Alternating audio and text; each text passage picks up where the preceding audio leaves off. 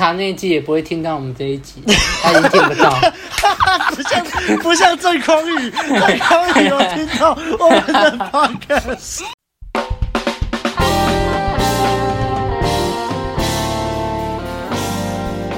呦，大家好，大家好，欢迎回到我们问路人人生指南之人性的弱点第二部的第五节。也就是我们的原则八，那这条的标题叫做如何引发别人的兴趣。呃，这次一样会由我先浓缩这一条内容，我们再接着做出反馈。那开始前就别忘了按赞、订阅、分享给身边所有的朋友，追踪我们的 IG 以及订阅我们的电子报，还有最重要的，欢迎你透过 Firstory donate 给我们，陪我们熬夜录音。那就开始啦，OK，那。这这条的一开始啊，作者又举了他最喜欢的罗斯福总统的例子啊。其实他老的、小的罗斯福都举过了，就是举了好几次了，就是轮流下来，应该这是第三次或第四次举罗斯福总统的例子了。那反正这次就是轮到这个老罗斯福了。总之，作者说嘞，就是你只要有跟这个泰迪罗斯福来往过的人，都会为了他的博学多闻而惊讶不已。啊，无论这个客人啊是牛仔啊，还是什么驯马师，诶，纽约客啊，还是外交家，这个罗斯福呢都不会找不到可以谈的话题。诶，为什么罗斯福总统这么强嘞？其实很简单呐、啊，因为只要有人来拜访他的时候，这个罗斯福就必定会在前一个晚上把这个要来访的客人有兴趣的事情仔细的研究一番。哇，那。作者就在这里下了一个小结啊，他说：“因为罗斯福和其他的领导者一样，都知道通往别人内心的坦然大道，就是谈论他们感兴趣的事。是是啊，这个作者每次都喜欢在标题卖关子，然后内文马上就破梗，是这样，这 是在哭。好，然后作者就举了一个威廉教授啊，这个教授写了一个散文集，叫《人类的天性》。”里面的例子啊，那总之就是在说这个威廉教授小时候呢，我们叫他小威廉，小威廉，他去姑妈家过夜啊。傍晚的时候有客人来访，那客人跟姑妈聊聊天之后啊，就跟这个小威廉聊天啊。小威廉那个时候啊，好喜欢船哦，客人就滔滔不绝跟他聊了很多船的事情，讲得十分的生动有趣。客人离开之后啊，小威廉就还是很意犹未尽啊，一直跟那姑妈聊这个客人的事情。啊！结果小姑这小威廉的姑妈就跟他说啊：“哎、欸，这个客人在纽约当律师，根本不可能对船只有兴趣。”不过我读到这里的时候，其实我是觉得姑妈你他妈又知道了，你人家不能是律师，然后也很喜欢船，是不是？是在哭哦。嗯，好了，好，那小威廉就问说：“哈，他如果对船只没有兴趣，啊，为什么要一直跟我聊船的事情呢？”姑妈就说啊：“因为他是个有风度的绅士啊，他看你对船感兴趣。” 就是为了要让你开心，然后引起你的好感，所以他当然会一直跟你聊船的事情喽。哇，威廉就说啊，我永远也不会忘记我姑妈讲的话。确实，这例子蛮蛮鸟的。后来作者举了个例子，是在说一位爱德华先生。那这个爱德华先生啊，干，作者在书里面写说什么？他在童子军活动中很活跃。我想他大概是算是营队的这个创办人，或者是领队之类的吧。总之啊，这个爱德华先生呢，希望美国的一些大公司可以赞助他们的男孩，就是他们的这些童子军，去参加欧洲的童军大会。那他要去拜访一间大公司的负责人的时候啊，他就因缘际会听说了这间的公司负责人曾经开过一张。一百万元的支票，一百万美元的支票，那其实我觉得现在听起来也没有觉得特别扯，换算成台币，我们说三千多万好了。但我在想啊，在这本书写好的年代，我刚刚查这本书出版日的日期，原版大概是一九三六，如果没记错的话，反正就一一九三零年代那时候，那时候的一百万美元支票可能真的超贵啊。总之，有那么早。对啊，对啊，我刚刚去查的，真真的很还蛮蛮久以前的，那所以可能是现在的几千万之类的，可能就是不是只有三千万，可能就是更多啊。那总之后来嘞，这张支票被注销了，不知道为什么。那这个开出支票的这个负责人的这个先生，就把这张支票裱框起来放。那总之呢，这个爱德华见到这位负责的时候，他一开始什么都还就是什么要求都还没有提啊，他就先问说：“哦，我可不可以亲眼见见这张一百万元的支票啊？哦，我从来没有想过有人会开出一百万的支票，诶，妈啊！我见过之后，我一定要告诉孩子们，哦，我真的见过一张他妈的一百万元的支票啊！这这个负责人就被他吹捧的很爽啊，然后就阿亮阿亮开老像，就很开心，就带他去看支票。那这爱德华就一边啧啧称奇。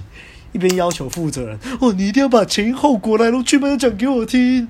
啊，作者就说啊，啊，你看看这爱德华根本就没有提到童子军或是童军大会的事情，只谈对方感兴趣的话题。那结果如何嘞？爱德华就说啊，后来这个负责人回过神来就问他说，哦哦，对了啊，你今天来找我是有有什么目的吗？啊，爱德华就很简单的把他的来意说明了一下，诶。结果这个负责人很爽快的就答应了，而且比爱德华预期的收获还要多很多。原本啊，爱德华只希望他们可以赞助一名童子军去欧洲而已，结果这负责人他妈的直接赞助五位啊，还给了他可以领钱的信，然后他还写信给欧洲分公司的经理，让他们好好招待一下。哎，不仅如此哦，还答应之后要在巴黎跟他们会合。要带他们好好游历一下，还不止如此哦，在那之后啊，这个负责人还提供了很多工作机会去给这些童子军的父母，然后自此之后就开始很热心的参与这个童军活动，妈真超扯的。那爱德华就说啊啊，你看，要不是我发现了他的兴趣所在，抓住了他的心，我不会那么简单就达到我的目的啊。好好哦，好哦。那后来作者就说：“哦，那这个方法在商业上有没有用呢？当然是有的。”所以他又举了一个商业上的例子啊。那简单来说啊，就是一位叫做亨利先生的，他一直很想卖面包给纽约的一间饭店。那这个亨利先生每个礼拜都去拜访饭店经理，然后跑去这个经理常常去的社交场合哦，呃，跑去住饭店哦，希望可以好好谈这个生意。但是都没屁用。那后来他就开始研究人际关系啊，然后跑去调查这个经理平常的爱好是什么。诶，就他发现这经理参加了一个旅游工会，还担任会长，而且还不止一个哦，他还担任两个旅游工会的会长。他后来啊，就又在跑去找经理的时候啊，就故意主动提这个旅游工会的事情。哇，经理就爽了啊，爽啊，滔滔不绝的讲了半个小时啊。然后亨利说啊，他从这个经理在跟他讲述的过程啊，他感觉这个这对这个饭店经理来说啊，旅游工会不仅仅是嗜好而已，而是整个生命的焦点，整个热情啊。然后经理还在这三十分钟就跟他滔滔不绝的过程中卖给亨利一个会员资格。哇！亨利在中间呐、啊，在这中间呐、啊，完全没有提沙小面包的事情啊，然后就走了。然后、哦、过没几天哦。这个饭店的总务就打电话来了，叫这个亨利带这个样品还有价目表过去。亨利说啊，他跟这个饭店经理缠斗了四年之久啊！我看到这里，我觉得超扯的。他每个礼拜跑去找这个经理，每个礼拜一年五十二周，他连续吃了四年，他见了经理两百次都没有说服他。好累，然后就因为这次半年呃三十分钟半个小时的会谈，然后经理就啊，你带你的 sample 来干，因为他看了卡内基，没有啦，那时候卡内基还没出来。好，反正亨利就说啊，你看我缠斗了四年之久啊，那现在我就是因为知道他的兴趣所在，我才能做成这笔生意啊啊，不然不知道还要搞多久嘞。那。后面还有另一位爱德华先生的故事啊，那我就跳过啊。等一下白马会讲。那反正我们就跳到最后。最后呢，作者就说啊，谈到别人感兴趣的话题，对双方都有好处。那他就引用一位霍华德先生的话说啊，而不仅仅是从每一个人身上得到一些难能可贵的回报，更重要的是扩大了自己的生活领域。所以呢，这一条原则就出来了，也就是我们的原则八：谈论他人感兴趣的话题。呃，那我对这条其实我蛮多意见的，不过就轮轮到我的 part 再说吧。那我们就先把主持棒交给阿汉。耶，yeah, 我今天是正向的阿汉。正向哦。好，我们对正向的阿汉。好，我们这一次呃，卡内基来到了，这算原则吧。对，然后难得 在阅读的时候啊。难得看到可以这么少页的一条原则，对，篇幅比较短，真的真的篇幅非常的短，啊、短到哭啊！对，然后，所以我看到这这个篇幅这么短，我就在想啊，心情就好了，我还没看呢、啊，是是我还没看呢、啊，对啊，然后心情就好，然后我也想说啊，果然啊，再怎么举例子也是会腻啊，也是会有举完的一天啊。你你你确定吗？后面还有一大本呢，还有半本。好啦，不是啦，其实其实我看一看哦，我觉得这条哦，其实没什么好说的啦。就是我觉得跟前面几条，就是像是记住别人的名字啊，或是倾听就是最好的诉说，其实有异曲同工之妙啦，差不多啦。对啊，那一样啦，就是人肯定会对自己有兴趣、有热情的地方再去聊嘛。对，大家其实。重心还有那个焦点，其实都还是放在自己的身上啦，所以应该这样讲啦。其实大家大家在讲自己感兴感兴趣的东西的时候，感兴趣的事的时候，就会觉得说自己都就是会有活力啦，会有那个力气啦，会有那个热忱啊，一直讲下去啊。然后这就让我们想到说哈，我们在为学生上课的时候也是啦，就是纵使已经。就是一直一直讲话嘛，然后那个喉咙都已经快要哑了，都快要锁起来，然后还是就是怎么讲，孜孜不倦吗？一直、一直给予指导，对，那为什么呢？因为这就是我们的热情啊！纵使喉咙开始哑了，但是还是会一直想喷。你只要看到像那个学生，然后就说那那就是。这时候该怎么做？然后他是一一一那个眼神，他是渴望知道的，渴望知道就是当我遇到这个情况的时候，以我的经验会做出什么样的反应。那你看到他的眼神就受不了，你就会想要喷，一直喷。嗯，对。嗯、那书中有一个例子啦，其实刚刚阿烈有讲到，然后我也蛮蛮觉得蛮好笑的啦，不是啦，蛮有感的啦，不是好笑啦。反正就是小威廉嘛，他不是很喜欢喘嘛，然后不是有一位访客就来，然后就他那个访客就抓住这一点跟他聊喘，对，但是这个访客也是很会啦，心机也是很重啊，真的是，所以使得这个小威廉呐非常的喜欢这个访客啊，啊没关系啊，小威廉单纯啊，真的就是单纯，对。那他后来，我我还是觉得，我还是觉得他这个律师先生有可能也是真的很喜欢船啊。对啦，对，是是没错啦。我觉得姑妈的，就是姑妈在那边乱讲话的成分比较大。因为这个姑妈也搞不清楚人家到底是怎样，说不定啊，可能人家做律师也可以很喜欢喘啊。啊，反正不是重点啊。我今天也不是要来呛姑妈，我今天很正向。对对对，这就是其实你就是可以很单纯的发现，就是。你抓住人家就是感兴趣的点，或是他自己因为又透露出那么一点点信息，就是说他喜欢什么，那你就可以啊。如果你真的就是想要了解啊，想要多认识这个人，去探探他的深度的时候，那你当然就可以问他说：“哎，那那个是一个怎么样的运动啊？怎样？你可能没有听过啊，什么玩滑翔板啊之类的什么的，你就问他嘛。好，他一听到你问他，他就受不了。”他整个人就受不了，他就觉得说哇，他居然想要了解，这该不会也是同号吧？他就开始喷了，嗯、然后喷一喷就会觉得说、嗯、啊，看我跟你这个人真的是话非常的投机啊，投缘、啊，非常的投机啊，非常投缘呐，真是太喜欢你了。你看他自然就爱上你了。对，那讲到这边，干你就说啊，可是我不懂啊，我就只是问而已啊，没关系啊，你不懂也没关系啊，就像前一条一样啊，你只要愿意听啊。啊、然后你就让大方对方啊大谈他的那个热情啊，哦，你只要讲到他就开始喷了嘛，对不对？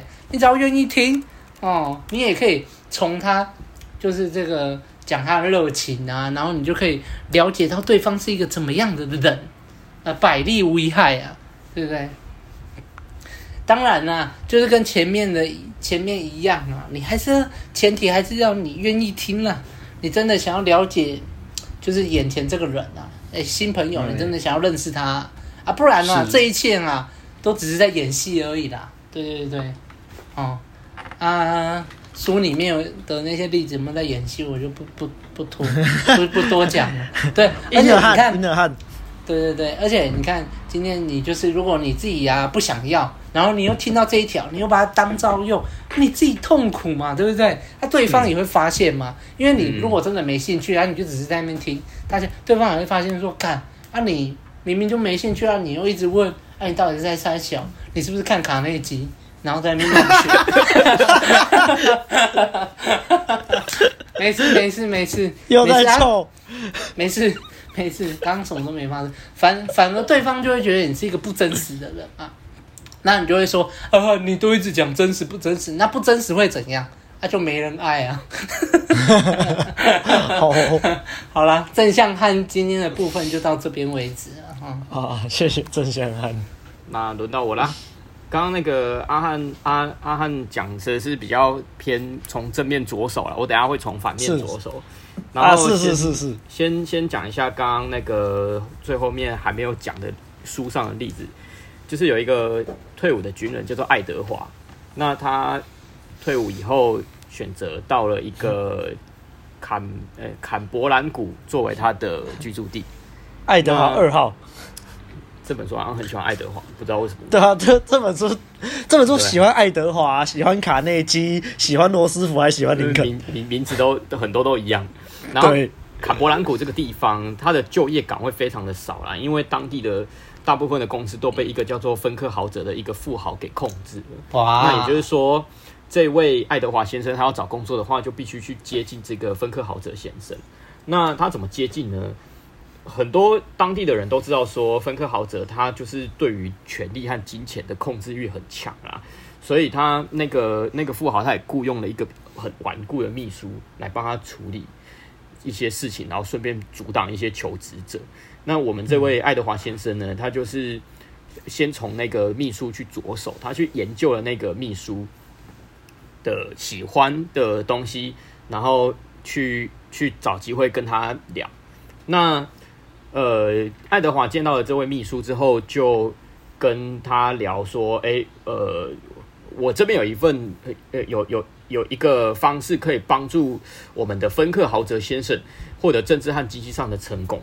那秘书他其实就是帮我们那位芬克豪泽这位富豪，就是打理他的事业嘛。那他听到爱德华这样子讲之后，哎，马上这个秘书就激起了兴趣。那呃呃，爱德华在跟这位秘书。”谈话的时候也开始耳乐他，就就是告诉这位秘书说：“哎，就是因为有你这位秘书，所以我们芬克豪泽大老板才会这么的成功。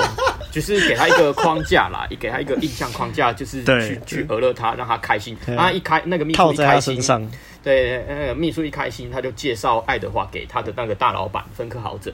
那一进那个芬克豪泽的的办办公室，爱德华呢，他就直接跟那个芬克豪泽说：哎。”我我我能够帮你赚到大量的金钱，其实就是这句话而已。因为这位大大老板他就是想要控制权力嘛，跟金钱，对啊，他就爱权嘛，爱钱嘛。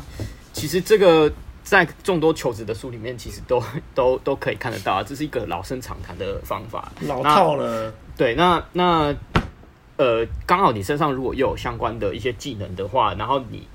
你切中对方他想要听的要害，然后对方就是确实也看得出来你身上有这项技能的时候，诶，你的优势就来了。所以我们的这个故事呢，爱德华先生他就靠这个这样子的方式，然后抓准了这位大老板，他就是想要控制权力跟金钱，抓住了这样子的的他的那个喜好之后，就是一聊，马上就得到了这份工作，甚至帮他工作了二十年。好，其实我觉得。我觉得这个故事非常的普遍呐，所以没什么好讲的。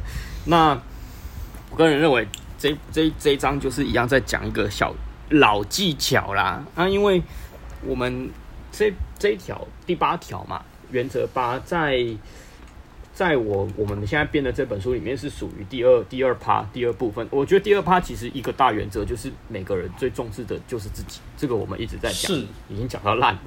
所以每个人最重视的是自己。那当然你在跟他聊天的时候，他当然会想要聊他感兴趣的东西啊。你你你聊他不感兴趣的东西，他他干嘛要鸟你？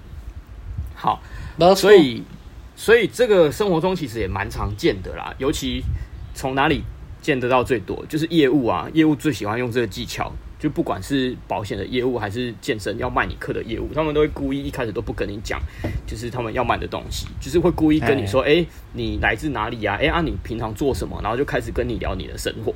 然后开始可能大概聊个五到十分钟之后，才开始切入正题。那其实就是我我们出社会之后，很常被这种业务推销的时候，其实他们在那边讲那些东西，我们都你就知道了吧？对啊，我大概知道你要讲什么了。啊对啊，所以脑波弱的人可能就就是会就被被这种套路给吸引啊啊！嗯、现在我们就知道这就是个套路嘛。嗯，就我们要反思的部分，就是很多人把这种东西当招。刚刚阿汉其实也已经讲了，好，这也让我想到另外一个那个《华尔街之狼》啊，这部电影里面不是有看到那个瑞士的那个银行家，他也讲过一句话，说：“哎，我们瑞士人的一个一个礼仪、一个习惯，就是我们在谈正事之前，一定要谈十到十五分钟的闲话。”我觉得那那个目的也是啊，就是就是你要促成这笔生意，促成就是能够。呃，完成交易能够谈妥成交的时候，前面可能那个呃甲乙双方在聊天的时候，可能就是如果如果闲聊的过程当中，就是哎彼此增进感情，然后诶聊到对方感兴趣的东西，有了那份情以后，你要谈那个那个条件什么就会容易多了。对啊，因为因为先从感性面着手嘛，感性面着手。有了那个情感连接以后，再去谈理性的东西，然后这样子成功率可能就会变高啊。啊不过说真的，很多那个啊，就是你没有听到很多大老板他们都喜欢去酒店谈生意，好像也是类似这样。反正大家大家一起玩啊，然后怎样？然后其实真正在谈生意的比例，就是在整个时间占比中是非常低的。对啊，所以我觉得好好的运用可能就像这样。可是我刚刚听到你讲那个业务的例子，我就想到那就很反感啊，运用。他们我觉得比较像是他们那个意图都不敢表露意图，都在那边畏畏缩缩在那边藏，就不敢不敢袒露在那边啊，想到就觉得很突然。然后他们还还自认为说，哎、欸，我我聊到了你感兴趣的东西，所以你现在信任我了。没有，就是哎、欸，你好开心哦，可以跟我可以跟我聊电影啊，可以聊足球啊，哎、欸、什么的聊一聊，然后太棒了，然后聊一聊之后，你就会跟我买课了。感觉像去搭讪妹子的时候，一直在那边，一直在那边聊妹子，说哦哦啊，你那个，那其实你就是想搭讪人家嘛。对啊，那边干，对啊，这这种东西一体两面啊，用用的好就是你刚刚说的那样，酒店谈生意；用的不好就是就是业务那种嘴脸，真的好。所以，嗯，好，是啊，继续吧。其实其实这这这真的都显而易见啦。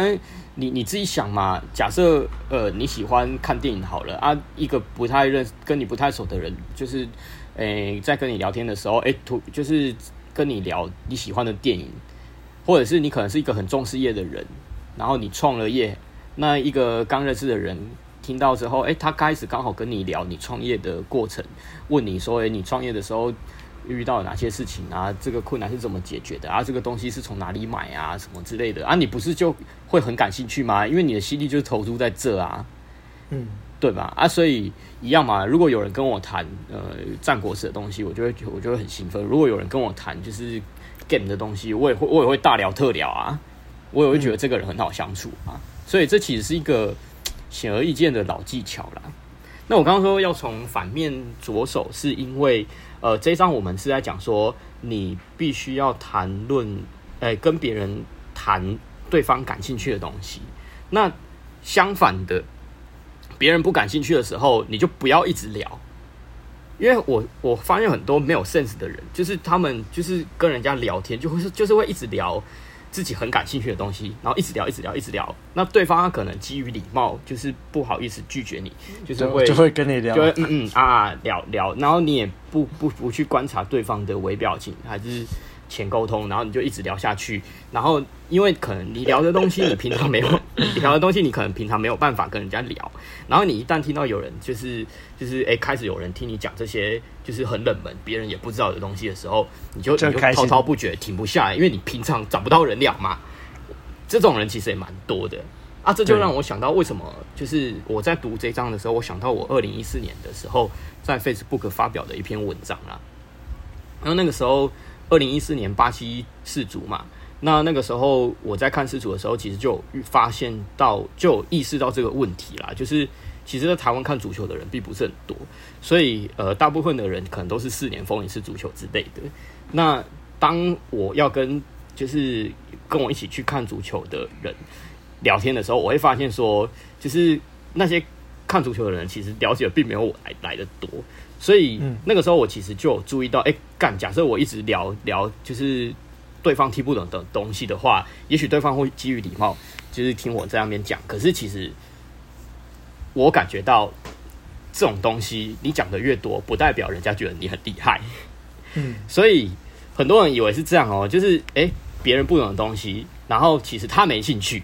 但是你很有兴趣，然后你可能会觉得说，哎、欸，你讲了很多，你人家就会觉得你很屌啊，哦，怎么那么酷，还是什么的？其实不会，你讲越多，只会造成反效果而已。对，这个容我就是赌一下我写的这篇文章的内容，因为我觉得我写的太好了，我会把连接，我会把连接那个啦提供给大家。太好了，我就是在等这句。我我这边 我这边是这样子写的啦，就是。这时候，如果你忍不住对不关心这议题的人絮絮呱呱讲你想讲的东西，讲你认为有趣的东西，对方并不会觉得你很威，反而会觉得你很吵。很多人以为自己讲的越多，别人觉得他很厉害，殊不知只会越听越反感。就像如果有人在吃饭的时候跟我聊今天湖人队怎样热火跟暴龙这场很精彩的，我一定也只会嗯哦，或者是哈哈来带过一切啊，然后马上忘记对方讲了什么，因为我不懂啊。同理，要是今天我对一个没有在看足球的人一直提说，哎、干，今年阿根廷终于在八强避开德国了、欸，哎，牙差叔在联赛的时候就因为咬人被禁赛，到了次组还是继续咬人。西班牙的达比比亚、托雷斯和法布雷加斯，德国的斯旺斯泰格和波多斯基都不排在先发之类的，那别人也会觉得说，干，你写的公三小，我没有在关心这种事情，然后从嘴里面吐出几个哦哈哈来了事，对啊。所以你讲的越多，不如你讲的精准。所谓精准，应该是先找到对方脑袋里装最多的东西是什么，或者至少是对方会关注的事情。你的多才具有意义。一个平时只听流行乐啊，不听古典乐的小伙子，不会听你讲拉赫曼尼诺夫的曲子有多特别。一个朴素又勤俭持家的中年妇女，不会听你讲 LV 的包包要怎么清洗才不会损坏。但一个对自己身体非常关注的人，一定会听你怎么清理结肠中的宿便；一个喜爱英雄电影的人，一定也愿意听你讲漫威电影宇宙已经出了几部作品。因此，在跟人聊天时，一定要先清楚知道对方对什么样的话题有兴趣。说话时注意对方的反应，观察对方的身体语言，就请沟通嘛。然后以对方脑中存有的事物为话题聊天。这么做是因为怎样？这世界上其实只有一种人会愿意和你无话不谈，那就是和你关系已经很紧密，或者是已经喜欢上你的人。这个我觉得这个也要那个啦，就是稍微有点注意。即即使是喜欢你，你可能也不要太过分讲你想讲的东西啦。对，最后人们常有一种喜欢表现，让就是诶自己好像知道很多东西，别人却不知道的一这种自豪。可是大家都没有注意到的是，一般人最重视的人还一般的最重视的还是自己。因此，你讲的再厉害，与他无关的事情，他也不会花太多心思去听啊。若噼里啪啦讲了一堆，只会招致旁人的敬而远之。那么，稍微忍耐一下，克制自己不断开口的冲动，或许还比较好一点。哦，这篇文章就到这边。哇，哇，你说这是你什么时候写的？二零一四年啊，就巴西世界杯的时候。哦。八年前了哎、欸，难怪白马一直觉得这本书太浅了，因为对他来说这真的是太浅了。又来，太浅了。没有，我觉得一个基本 sense 过时的产物拿出来讲，不是，那是因为你超前大家太多了，然后你就觉得说这个怎么会有人不懂？就我觉得这是一个很基本的 sense 啊，就是你你聊这种东西，你你你干嘛啊？就是你你你。你换位思考嘛。今天有如果有一个人跟你讲一堆就是他懂，然后你不懂，你没兴趣的东西，你会觉得他很厉害吗？你不会，你觉得这个人很讨厌而已啊。就觉得说，就是其实真的蛮多人不知道的 啊啊啊！就就这种人是令令人生厌的，就是那个卡内基前一章也有提到这这种人是令人生厌的，所以大家注意一下啦。就是从反面去着手的话，哎，我们这一章教大家，就是必须要注意对方感兴趣的东西是什么啊。反面就是你不要一直讲一直讲对方没不关心的事情，然后还自以为很厉害。对啊，没错，我要讲的就这样子啦。OK 啊，谢谢白马。那到时候白马会把这台的链接放在下面，或者是贴到我们的官网上啊。OK，没问题。OK，那就轮到我的时间啦。那其实我觉得这一条在上一条概念上真的是非常相似。你看一条嘛是在鼓励对方多谈自己的事情，那这条就是在说投其所好，聊对方有兴趣的话题。那其实都一样嘛，就是要让对方觉得自己身具重要性，觉得自己被看见。你聊对方擅长的、对方有兴趣的话题，就让对方有机会可以秀一番呐、啊，那当然会让他们爽嘛。就像刚刚白马说的，人在谈论自己有兴趣的话题的时候，就是很喜欢叨叨絮絮，叭叭叭讲一堆。那如果你很有兴趣，你很有兴趣的听的话，对方就会觉得很爽啊。啊、那既然很像，跟上一条很像，这条的灰色地带，我觉得也是差不多啦。尤其你看上一条作者还有强调说啊，你要全神贯注，真的很有兴趣听他讲啊。那这条就其实。作者没有怎么强调这点，而且这条很多例子听起来 就是在捧他，对，就是在吹捧啊，对，呃，故意聊对方有兴趣的话题啊，就有阿谀奉承啊，干就很谄媚、很讨厌、白痴啊啊！不过啦，其实啦，其实啦，作者在最后结语的地方有说嘛，你看，你不仅仅是从每个人身上得到一些难能可贵的回报，最重要的是扩大自己的生活领域，所以。确实，你为了投其所好去聊对方有兴趣的部分，他喜欢的话题，没错。但这也是一个契机，可以让你自己去多学习，然后让你去真的有兴对这个话题有兴趣去钻研这样子。而且你看，人性本来就是礼尚往来嘛，你让对方爽，对方也比较容易给你方便。所以我觉得这条如果要正向一点的看，就是我觉得就是让自己有更开阔视野去。学习一些东西了，但不得不说，我自己还是觉得这条其实蛮权谋的。毕竟他就说了嘛，他出发点就是要引起对方的好感呢、啊。对啊，所以我觉得，那你执行上要注意的点，就是你必须真的先做点功课，而不是你就啥小都不知道，你知道这种非常皮毛，你就跑去问。我觉得你可能还是要有一些基础的知识啊，不然对方讲了你，你你啥小都听不懂。就你你也很难去跟对方继续聊下去啊，那对方可能就会比较觉得说哦，你他妈你是不是想吹捧我而已？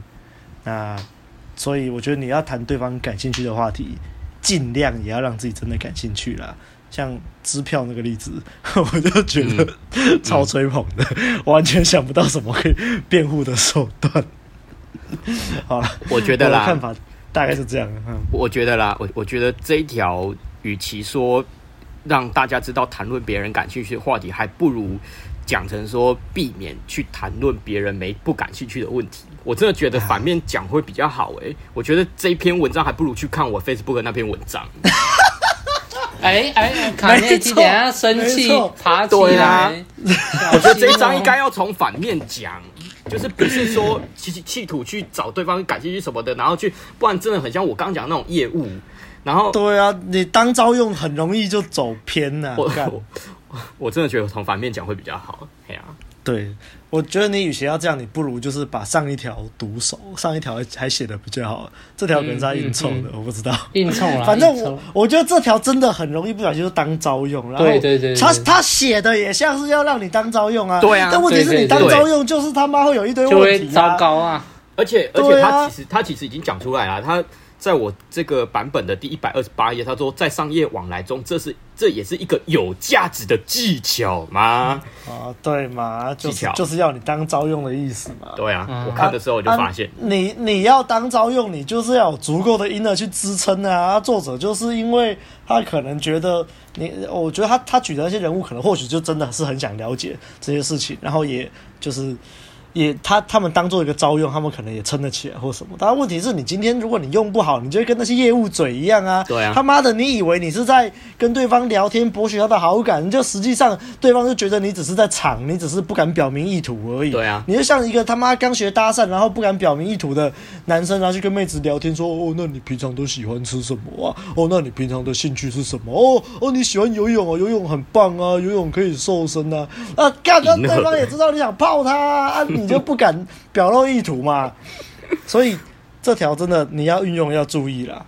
好，OK，那大概是这样。好啦，好，反正卡内基也不会听到我们这一集，他也听不到。不像不像郑匡宇，郑匡宇有听到我们的 podcast，还留言。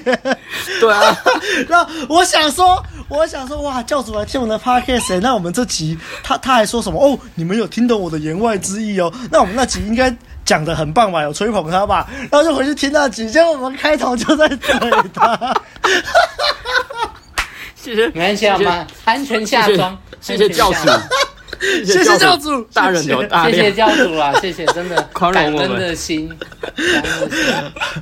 好了，呃，喜欢我们节目的话，别忘了到 Apple Podcast 留下五星的好评，也可以留言给我们，都会看。也不要忘了按赞、订阅、分享给你身边所有的朋友，还有最重要的，欢迎透过 First Story 抖内给我们陪我们熬夜录音了。大家就下个礼拜再见了，拜拜，拜拜，再见。